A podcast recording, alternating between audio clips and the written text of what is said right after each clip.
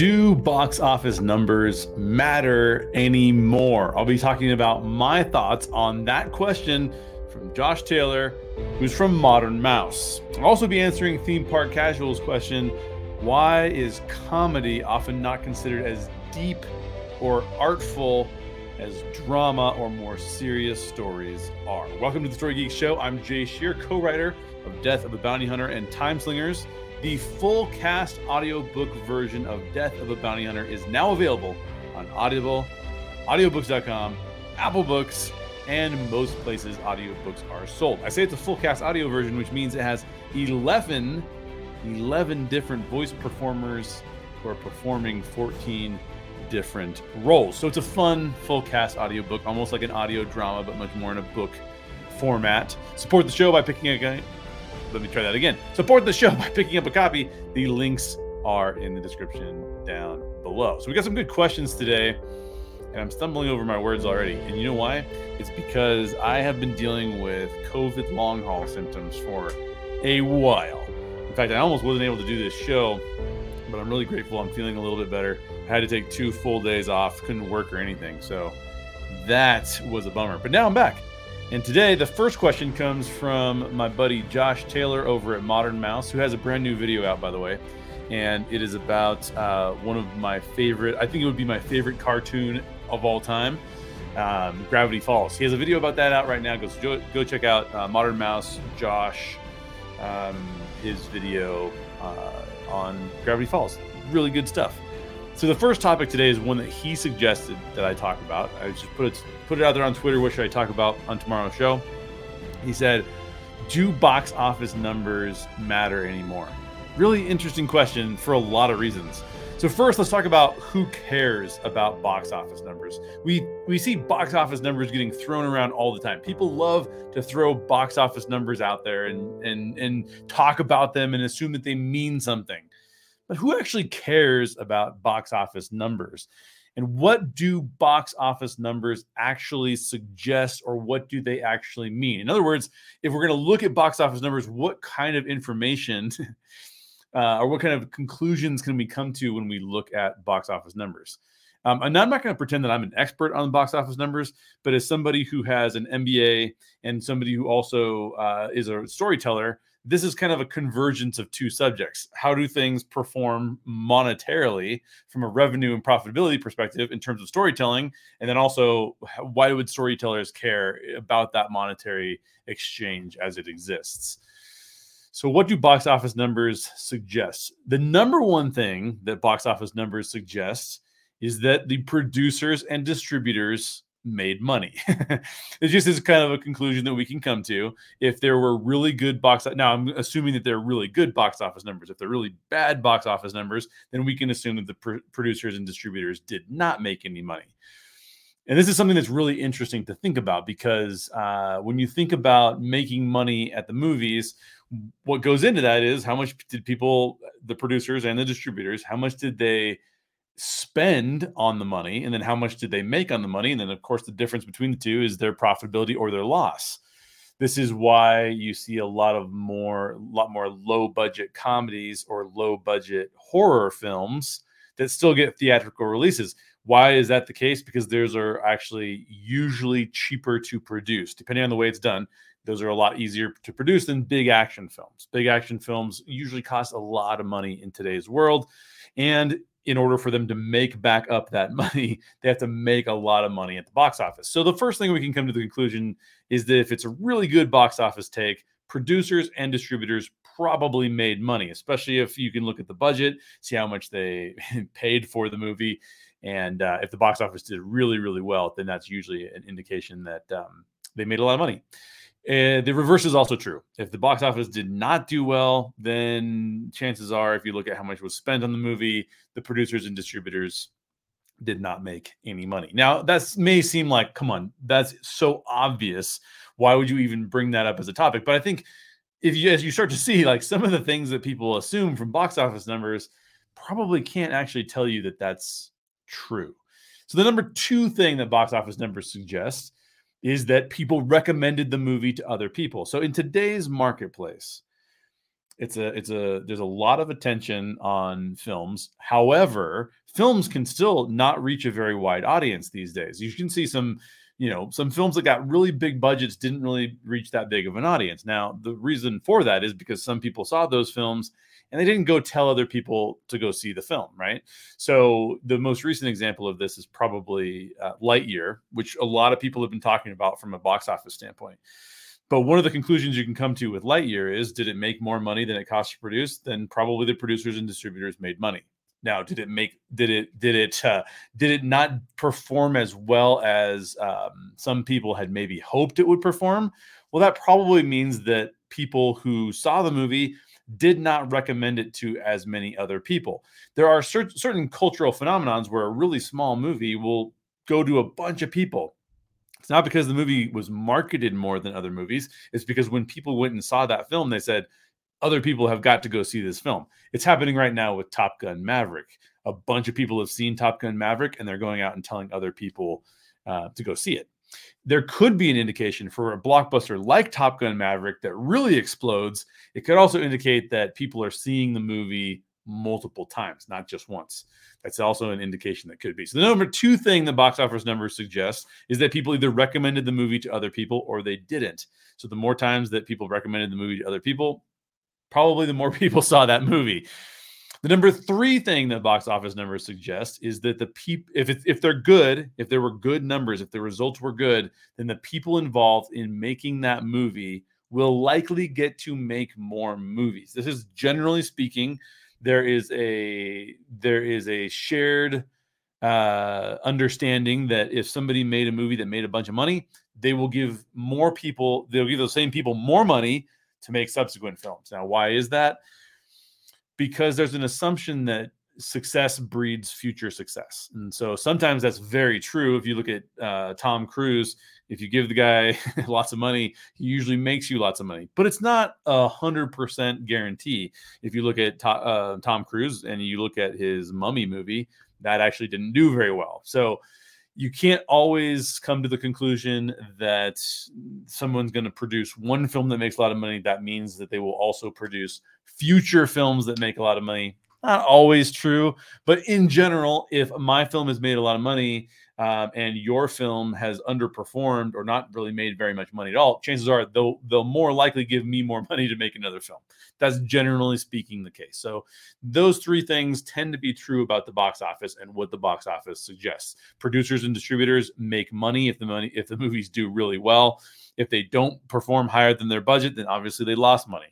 Uh, technically, if a movie's doing better, people probably recommended it to other people. If the movie isn't doing quite as well, then people probably did not recommend it. And the reviews suggest that as well, right? It's not just one to one, but also what people say in reviews. But I will tell you that for films that go really crazy viral, like Top Gun Maverick, that's people telling it telling each other it's awesome. Because how many times have you seen a really tiny, small film that didn't have a large budget and wasn't marketed to a bunch of people, and the critics said it was amazing, but you and I didn't see it and we didn't tell each other to see it or tell other people to see it, it doesn't really make a lot of money. So the box office stays low. So critics uh, are a sort of a leading indicator of what a movie might do, but not they're not as good as people telling other people about it. That word of mouth is a really powerful thing.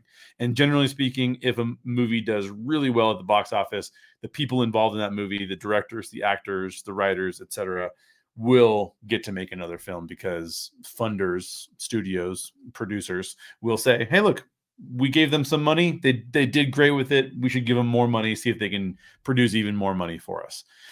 Now, there tends to be a strong correlation between box office numbers uh, and producer distributor revenue, like we just talked about, and probably profitability, though that's even more complicated um, but tends to be a correlation there. It tends to be a correlation between people recommending the movie to other people.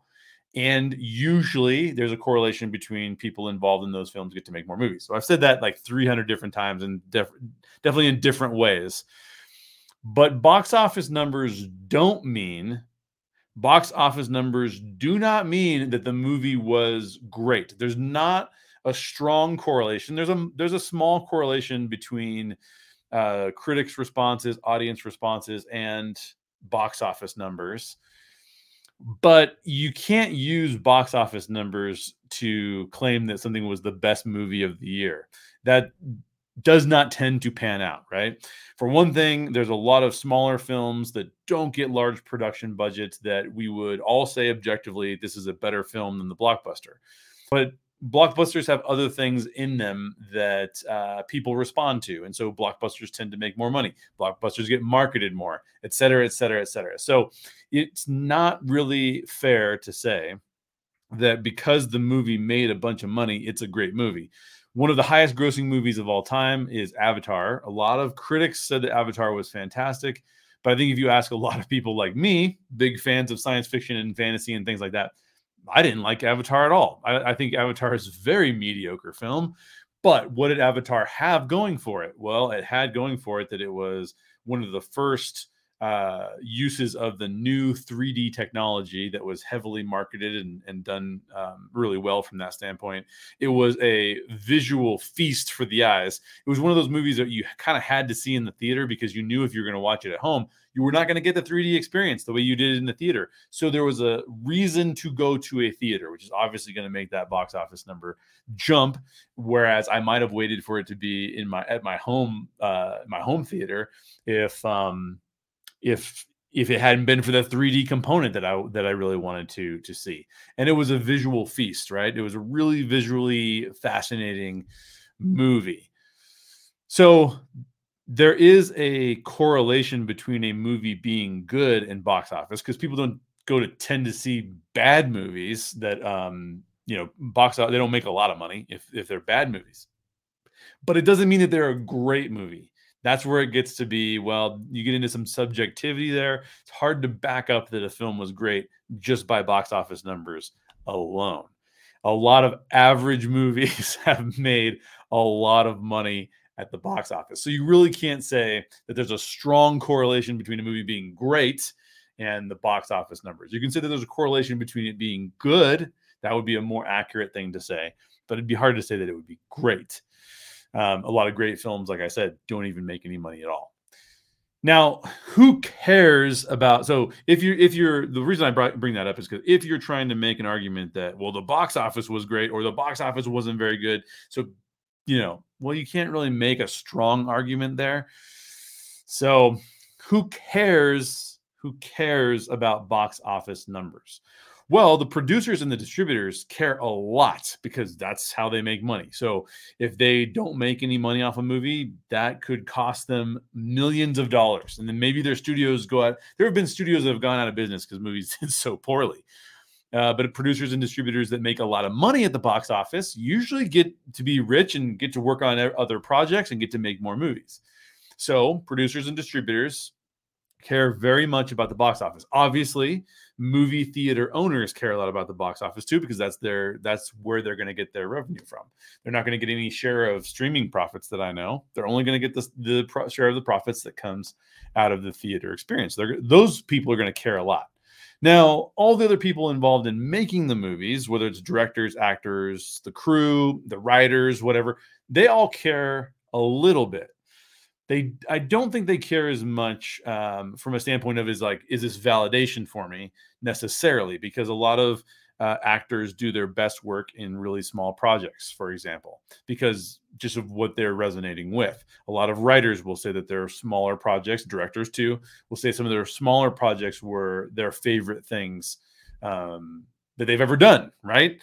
So they care a little bit about the box office, but they care about the box office mostly because it is an indicator of whether or not it will increase their chances of getting hired by other people down the road. Whether it's the same uh, production studio that uh, hired them in the past or a new production studio that says, well, they wrote a movie that earned tons of money, so maybe we should hire them for our next movie. Same thing if it was an actor, same thing if it was a director that's why you would care about box office. Maybe you care a little bit about box office if you're involved in making the film because you want that film to reach more people. But again, some of the favorite projects that actors and writers and directors have ever worked on didn't go anywhere and didn't make a ton of box office. So again, you can't say that like, well, like all the people involved in the movie are just rooting for it to make lots and lots of money of course they wanted to make money. They're not they were involved in the project and they that's good for them but it, they might not be as concerned about it. They probably wish that more people had gotten to see some of their other films that didn't have the kind of budget or didn't have the kind of marketing budget that they could have necessarily seen. So uh, i will say that there's one group of people who seem to care a lot about the box office and it actually kind of makes no sense and that is the general fans, even me, right? Like sometimes I'll comment on box office numbers and get into Twitter discussions with people about box office numbers, but this actually doesn't really matter. Box office has a very loose connection, as we talked about earlier, to film quality. Sure, there's some films that their quality is good. Other people tell each other to go see them, but like I gave in the example of uh, in the example of Avatar, Avatar is not even a film that I like all that much. So if I if I were to say, well, it's the best mo- making movie of all time, I'd still say yeah, but it doesn't mean it's a great film. It doesn't mean that I have to like it.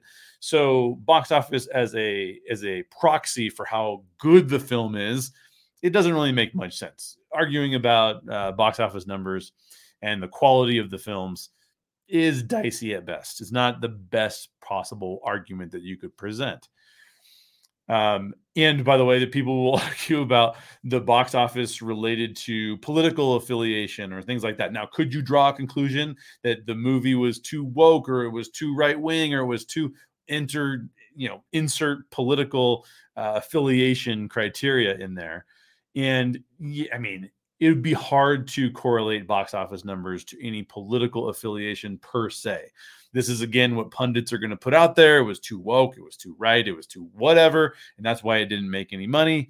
Um, but again, that is going to be very subjective. It's going to be a difficult argument to make. There are so many factors that go into whether a movie makes a lot of money or not that saying that it was some portion of the content that was related specifically to a political ideology or a spiritual ideology or whatever uh you know that's it's an interesting argument, but I'm not sure that it pertains to box office numbers.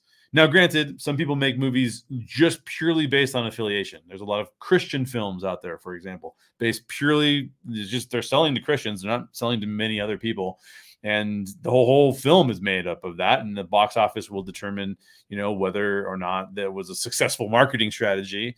Um, but again, tying that back to whether or not that it's almost more like saying that the box office means did you reach the general audience? Did you reach your core audience? Did you, whatever. That's a better correlation than just saying it had some sort of political affiliation or something along those lines necessarily. People will argue all day long that i'm wrong about that but i'm sorry i don't see a way to to have that art that um, that argument make a lot of sense because you could have a fantastic film that does have woke ideologies or right wing ideologies associated with it, you can make a fantastic film and it performs amazing. And then it's like, well, it had woke stuff in it though. So what happened there? It's just not an easy argument to make. I don't think it's a good argument to make, uh, but people try to do it all the time, especially on Twitter. But I want to dig a little bit deeper into Josh's question, question because he's not asking me, you know, what's going on with box office and should we ask about box office? He's actually asking a very specific question. Do box do box office numbers matter anymore? So why would he ask anymore? Why would why would that be part of this equation? Well, it's because the film industry is changing. The film industry business model has changed somewhat over the last 10 years, 15 years. So let's talk about why that is and why that business model changing has an impact on the box office. So, first, let's talk quickly about how the history of how films were made and released and distributed. Generally speaking, in the last, for the last, you know, whatever it is, 50 years or something, ever since rentals were a thing, there was a theatrical release followed by a rental release and then and also a purchase release. So movie studios had uh, and then by the way movie studios would also sell movies to television channels so that the television channels could display that movie on their on their station. So you had like basically like four revenue sources for films. The theatrical release which was going to be the box office the rental marketplace, the purchase marketplace, and then also sometimes they distribute it through a television channel, and the television channel would purchase the rights to display the film. So, you know, four distinct ways that studios and producers could make money off a film. Now, box office was a big deal because it was a primary source of revenue. And also, it was a predictor, not a perfect predictor, but an indicator at least of potential rental revenue and purchase revenue, and perhaps even uh, TV channel revenue as well. Now, that was the old model. That's the way that uh, film was sort of distributed. Um, now, though, we have streaming. Now, because of streaming services, box office revenue might actually matter more. Box office revenue might actually matter more now that we have streaming services than it did before. Now, now, granted, what we are in is we are in a transition period because not everybody has streaming and people will still go rent movies. And because streaming services are so fractured, there's still, you know, I still go to Amazon video to rent movies that appear on a streaming service that I don't own. So the movies, the movie industry right now is pretty fractured. But in general, um, now we have streaming services that changes the business model. What does that look like? So why might box office revenue matter even more now than it does um, than it did maybe 20 years ago or 30 years ago? Well, let's first look at the revenue model of most streaming services. It resembles, it's a basically a subscription model. You could also compare it to a software as a service model because technically you're paying to access the software, which is the streaming service itself. So it's a subscription sort of SaaS model, subscription as a service, um, uh, software as a service, I should say, model, software as a service subscription. Um, and that means that they're going to get monthly revenue from subscribers, right? They're going to collect monthly revenue from subscribers who want to watch the content of that streaming service. Expenses come from producing and or buying content to put on the streaming service, okay? So basically the revenue comes in from people paying monthly and then the expenses come from producing and buying content to stream and maintaining maintaining the streaming service itself. So if we were to to um, just run some numbers really quickly here. And I, these are fake numbers. I didn't go into Disney's real numbers, but let's just you take Disney Plus as an example.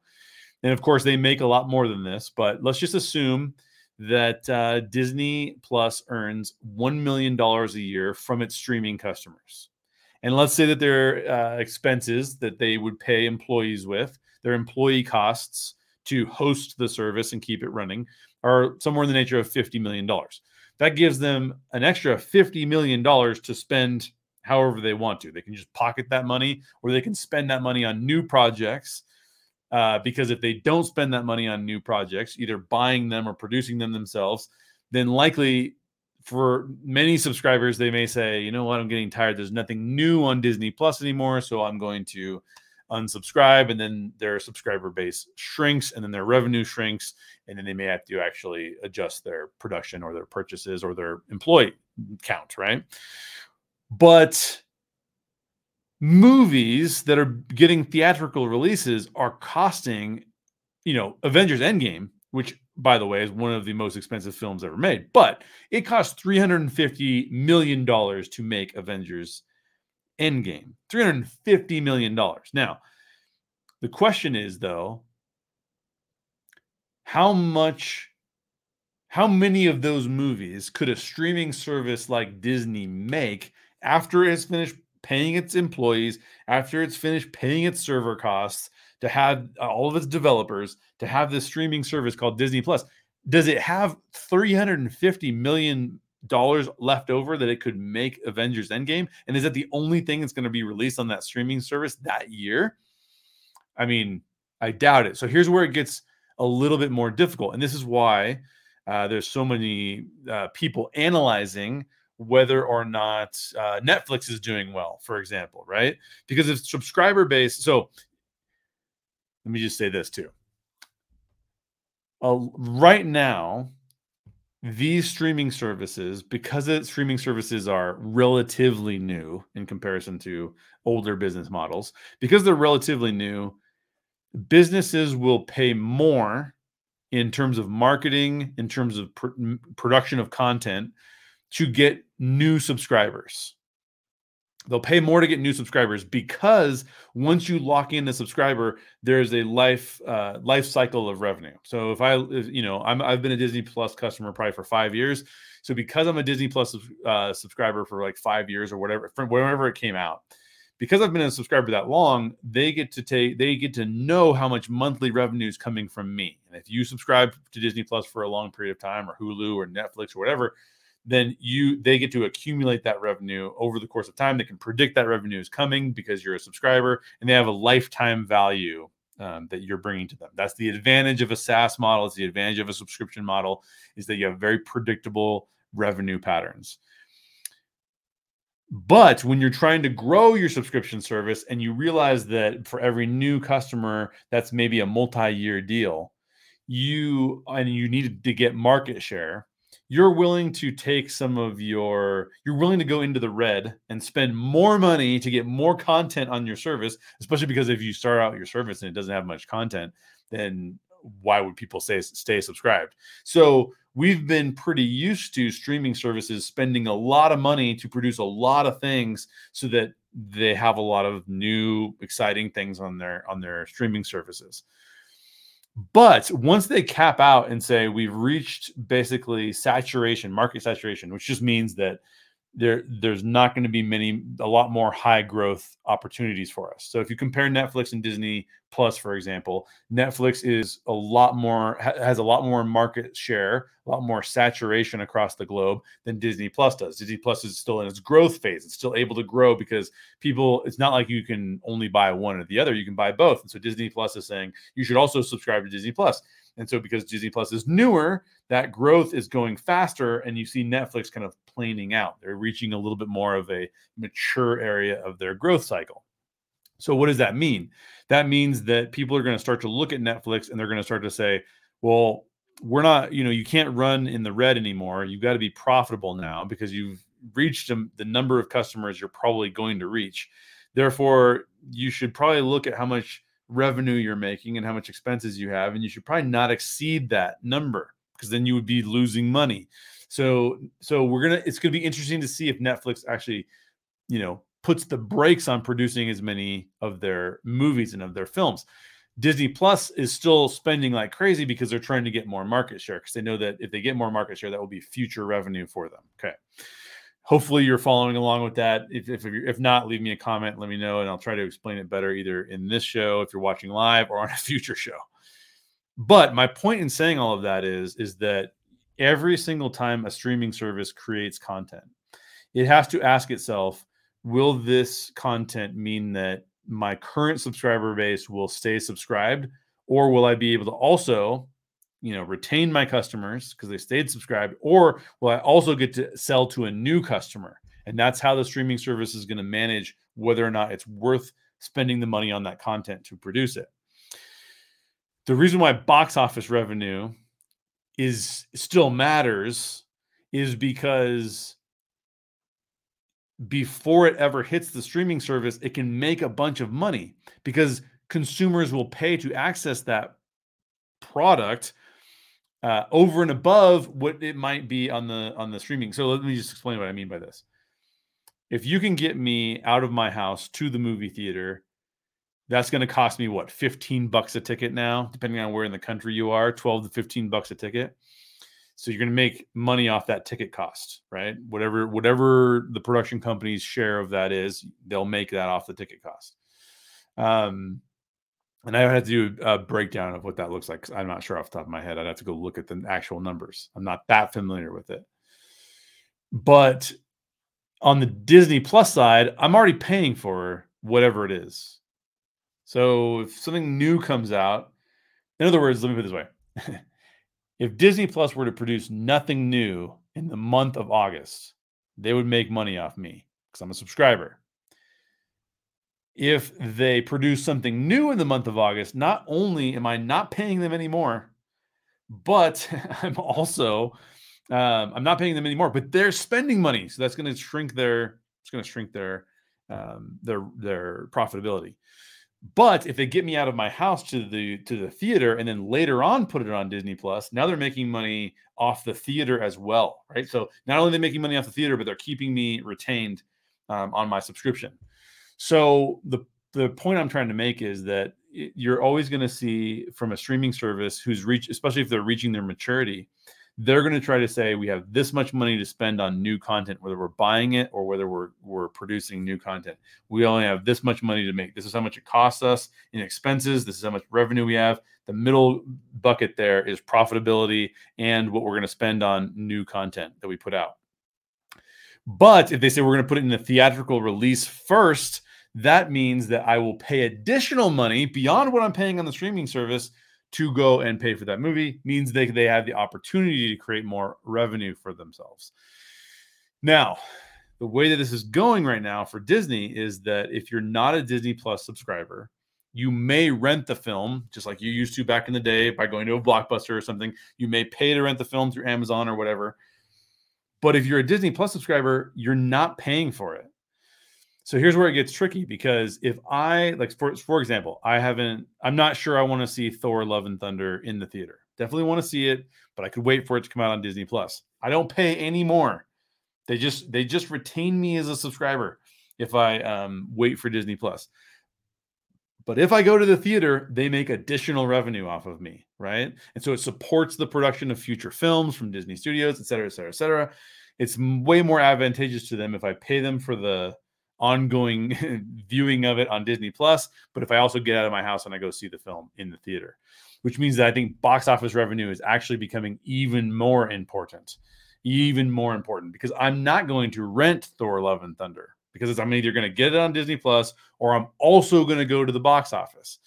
So I think that uh, for me, the box office may be even more important in today's world than it was in the previous uh, previous business model that we saw in Hollywood. Now, you can disagree with that. You can point to other figures.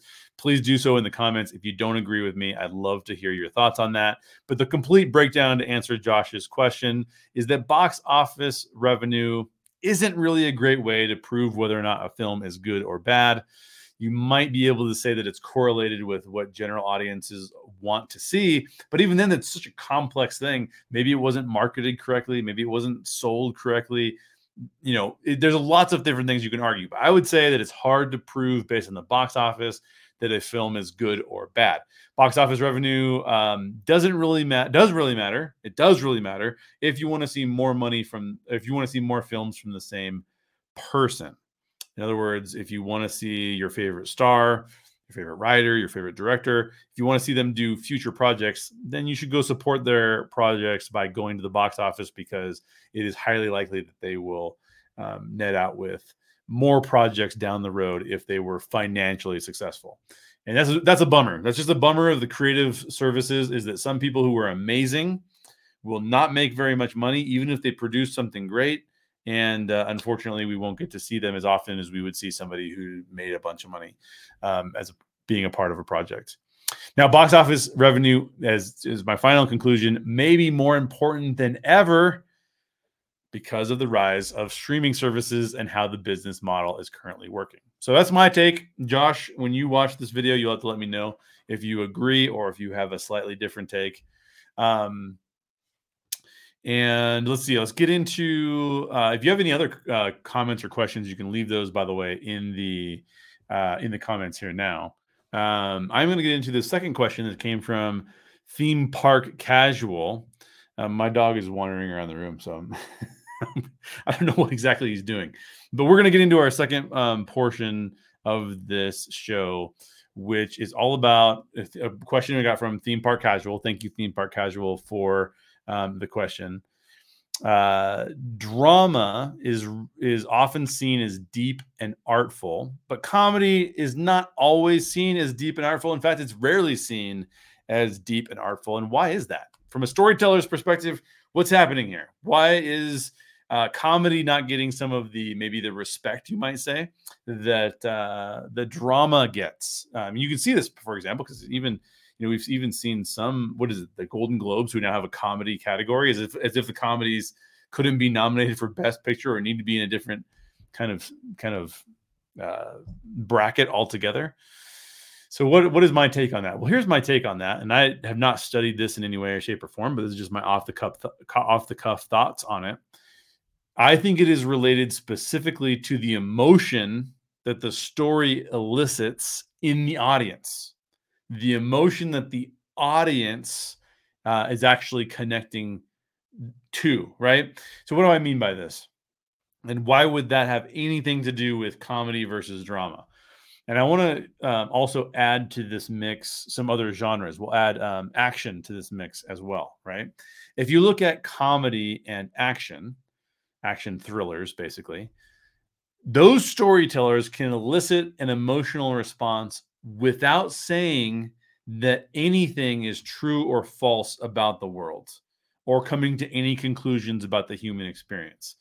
Um, now, you might argue that all comedy is some aspect of the human experience that's just funny, and that action is people, you know, doing things that are interesting to us.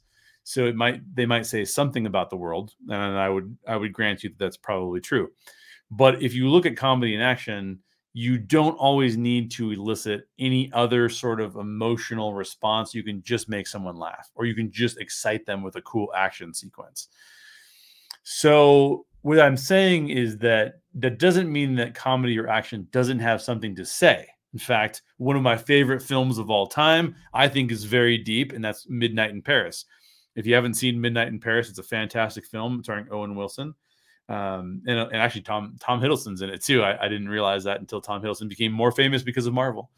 But um, Midnight in Paris is a really really interesting film because although it's a comedy, it has something fairly deep to say about our perceptions of time and what eras of time we would have liked to live through. So Midnight in Paris is a really interesting film. Has some very deep things to say. Also hilarious in my opinion in many in many regards. So it's not to say that comedy and action can't also draw upon deep or artful emotions or themes.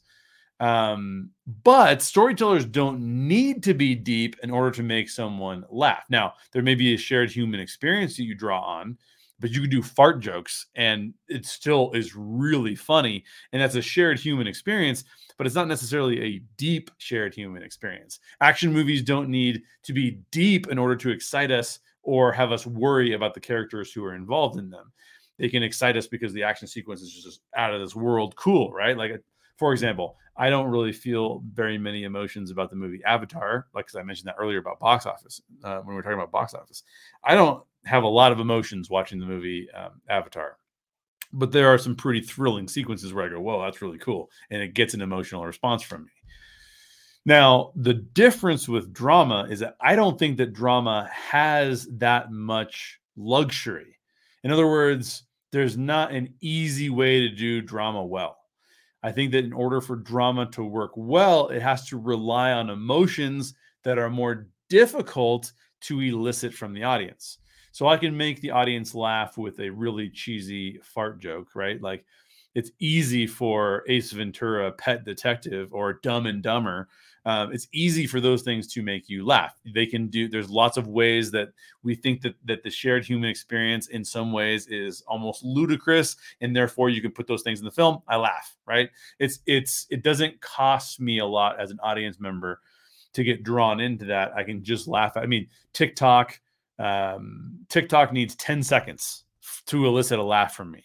It, it needs it, you can make someone laugh in a very short period of time. You can do an action sequence. You can literally see a person standing on a cliff edge and it'll make you feel an emotion, right? Um, you can also just take a picture of someone dramatically and make them feel an emotion, but it's harder because what do I know about that situation? Is there something more I need to know to get deeper into who that character is and why they might respond that way and why I might have an emotional response to them? It's harder. It's more difficult to elicit an emotion from the audience in that regard.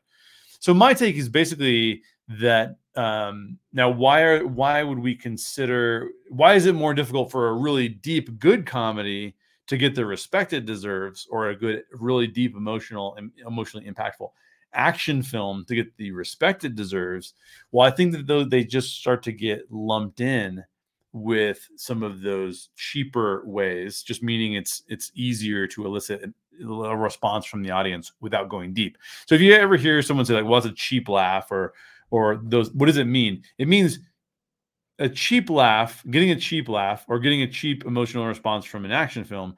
It doesn't mean that it the action wasn't done well. It doesn't mean that the joke wasn't actually funny. It just means that you didn't have to take an audience member down a long uh, storytelling path to elicit the response you wanted to respond from them laughter or excitement or whatever it was easier to do because you played upon something that was you know someone getting hit in the head with a volleyball can be hilarious but it doesn't matter. I don't need to know the backstory of that character. I don't need to know like what happened in that character's life today.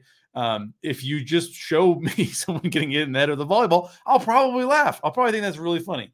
So um, now if you were to what what an like really deep thing would be is that you build up a character and now they're a character who is uh, really prideful and they have been putting other people down and you get them into a scenario where you make them look incredibly foolish well that might be a really well earned um, a well earned not not so much a cheap not so much a cheap um, laugh at that point. It may have been integral to the story, which I think, um, you know, like even even uh, Midnight in Paris plays with its characters in such a way where I think it's it's not just cheap laughs. They're getting like they're getting like we laugh at that because we've seen that scenario sort of play out and even though they might be there might be cheap laughs that are included it's this kind of more complex thing that is um, eventually um, realized but I don't think that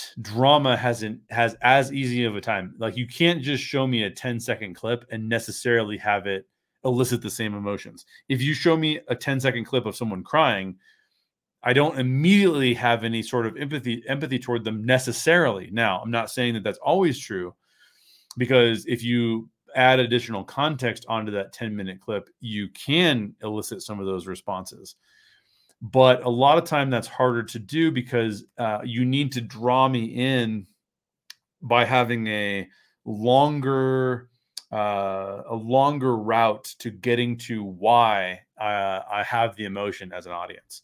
Um, now, granted, uh, I think that there is there are ways to get cheaper. Um, again, I don't mean cheaper by like less valuable, but I just mean cheaper by like it doesn't cost you as much to elicit the response in the audience. I think you can do that. For example, you can take something that people ho- hold dear, right? Like a lot of people are really big fans of the country that they're in. And so if you show uh, a soldier who has a, a, flag of their country in the background and he's kneeling and holding um, holding a kid that he just saved from a village just that picture alone could elicit response now it, is that a cheaper uh, methodology yeah because if I'm putting value on top of that thing just because I saw the flag, so I know what army it is. I can kind of see the surroundings. I know what country it is, and then because I human beings saving one another, um, I'm going to say that's great, and I might cry or something because of it. But if all of a sudden, this is why drama I think can be harder. If all of a sudden I switch the flag out and I put the enemy flag as opposed to the flag that you believe in, the country that you believe in, I put the enemy's flag in instead, well, now suddenly I got a very different emotion from you, right? And then maybe I don't even want to watch that anymore. So now a drama, we would say, okay, well, it's not enough to just show me the flag and show me the kid. And yeah, that's drama, but how did the person get to that to that point? What happened in their lives to get them there? I think I think in those cases, drama is um, trying to get showcase something about the shared human experience that has to reveal more about what goes into the changes in the characters that um, that we would respond to emotionally. And so I think it's harder to get there. Again, both can do it. Both can do it. But I think that it's easier to get there with comedy and action and get the emotion than it is with drama. I think it's harder to get to the emotion with drama. Can be done in a cheaper way, meaning you expend less on it to get the audience to get that emotion but i don't think that it's as common and it doesn't mean that um, comedies can't also really break down a character and get them to a completely different place. I think, like I said, I think Midnight in Paris does that really, really, really, really well. In fact, I think Midnight in Paris was actually nominated for um, an Oscar, if I'm not mistaken. So it can happen. It just maybe is a lot more difficult for it to happen. But we also we also have a deal where we tend to lump th- want to lump things together and categorize them. So a lot of times, well, this is an action movie, we lump that into the doesn't get Oscars. Here's a comedy, we lump that into doesn't get Oscars. Oh, this is a drama. Well, that must mean it could maybe get an Oscar. And I don't think that that's necessarily fair. Um, and so, but it is something that the human nature, it is something we do uh, in human nature. That's that's kind of a bummer. So those are my takes. That's what I think about box office and how box office matters or doesn't matter. I'm sure you probably agree or disagree.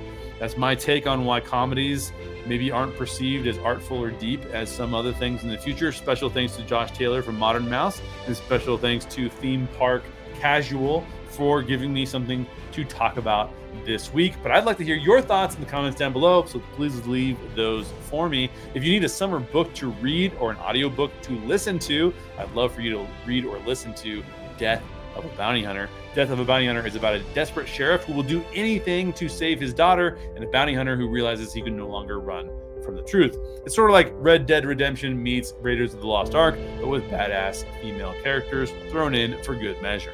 The audiobook version is a full cast audiobook with 11 voice performers playing 14 different roles. A link to deathofabountyhunter.com will be in the description. Please support the show by picking up a copy. If you have a topic or a question you'd like for me to cover, just like Josh Taylor from Modern Mouse or Theme Park Casual, they gave me the topics for today's show. Well, if you have a topic that you'd like to hear me talk about, please leave me a comment or shoot me an email at hi at reclamationsociety.com or the closer it is to storytelling, probably the better I will be at being able to address it, just so you know in the future. Um, but new episodes of the Story Geek Show drop every week, both on YouTube and on your preferred podcast provider. So make sure you're subscribed so you don't miss any new content. Thank you for watching, and I will talk to you on the next show. Bye.